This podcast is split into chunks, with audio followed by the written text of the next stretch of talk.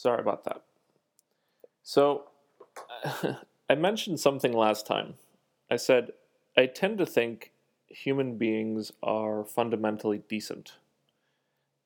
And I think that deserves a little more thought. This is not an attempt to convince you. I, you know, in general, I don't think it's it's possible for people to convince other people. They have to convince themselves. But it's just an attempt for me to lay out my thoughts, or at least my current thinking. Anyways, a long time ago, I was watching a talk by Sam Harris that that really pissed me off. And he was talking about how science and religion are incompatible. And I thought that was only partially correct. I think it's correct when you talk about organized religion, when you talk about religion as an institution. Institutions protect themselves, they evolve based on natural selection. Those institutions that don't make their own survival key don't survive. So the ones that are left are the ones that protect themselves. What kind of ideas or or memes, which are sort of you know the idea is sort of memes are analogous to genes only in in the realm of ideas. What kind of memes would aid a religious institution?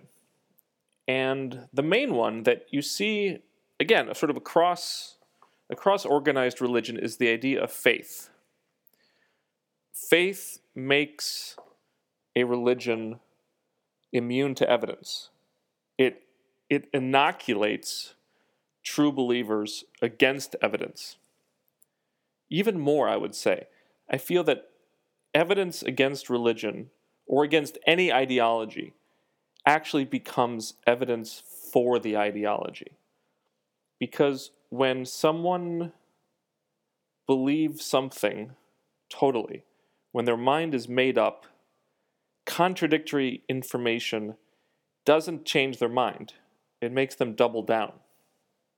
And so, in a very strange way, if you're arguing against someone, you're probably cementing their beliefs.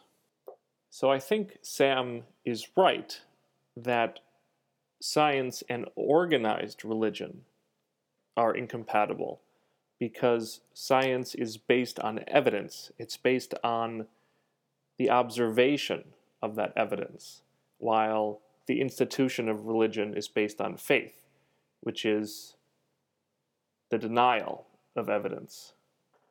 However, the institution is not at the heart of what religion means. The heart of religion is in its teachings that's the core.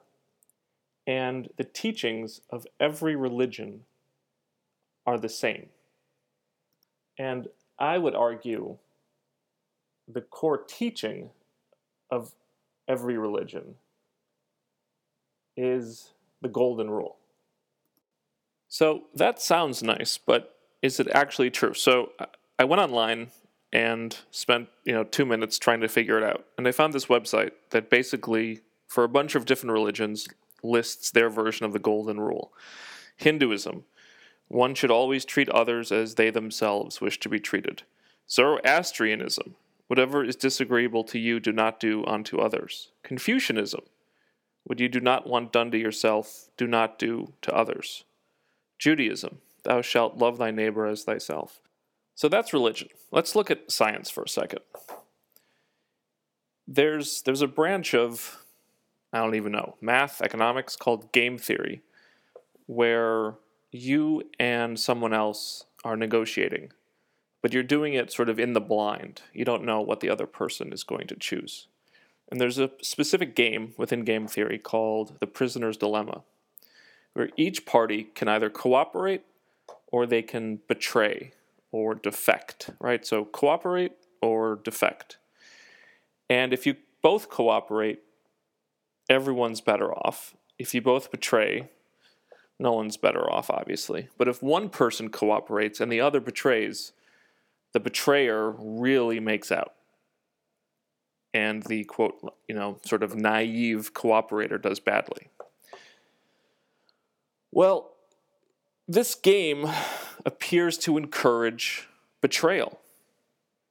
It's, you know, in a single game of this sort, it's always a better strategy to, to betray. But here's the rub life isn't a single game. You play innumerable games over time with many people. And there is a strategy that can be deployed in that situation within Prisoner's Dilemma that cannot be beaten. It can't be displaced by any other strategy, it can't be invaded. Guess which strategy is optimal? The golden rule, which is cooperation as long as the other person cooperates. And even if they betray you, occasionally you give them another chance. Within game theory, this is called tit for tat with forgiveness. And it was introduced by a couple guys called Anatol Rapoport and Robert Axelrod. And this strategy has another name in, in biology. It's called reciprocal altruism. And it was introduced earlier, even, by a guy named Robert Trivers. Now, under reciprocal altruism, everyone wins. And this, this approach, cooperating as long as the other person cooperates, well, that underlies modern society. So now we have two approaches the approach of religion and the approach of science. The approach of religion is the golden rule. And I think it's fair to say that religion is the golden rule. A, because it's a universal discovery by every religion. And second, just by its survival. What Taleb would call the Lindy Law. Because the golden rule is a trait of all the surviving religions, that means there's something robust about it. The second thing is that within science you have reciprocal altruism, and that's the same idea. It's it's um, it's survived. It's been chosen by natural selection. So here you have two approaches, which are the same, coming at the same problem, you know, human society from different angles and reaching the same conclusion. And they're both, you know, quote, true in the sense that they work they work for humans. So, not only do I disagree with Sam Harris, not only do I believe that religion and science are compatible, but I think they both show that human beings are fundamentally good. I will give two caveats to this, however. The first is that if you have anarchy, if you have chaos, where no one is trustworthy, where betrayal is the norm, then this reciprocal altruism, this tit for tat with forgiveness, won't work. Everyone's always betraying. So cooperation can't catch on and spread. Culture has to promote cooperation. And we're blessed to live in such a culture. And I, I don't think we should take that for granted. Second, second caveat I mentioned this before, but if a game is one shot, if every interaction is just that interaction and you never see that person again, no one ever finds out what happened, then the dominant strategy is betray, it is defect, which means it's vital to have an indeterminate number of interactions so that the future interactions cast a shadow it's more important for the future value of cooperation to be high so that you don't just value the short term payoff from defecting today. And this is known as the iterated prisoner's dilemma. It encourages cooperation. Now, in a tribe that we lived in for a long time, you know, Dunbar's number is 150, this was easy. Everyone knew everyone. We knew who was trustworthy.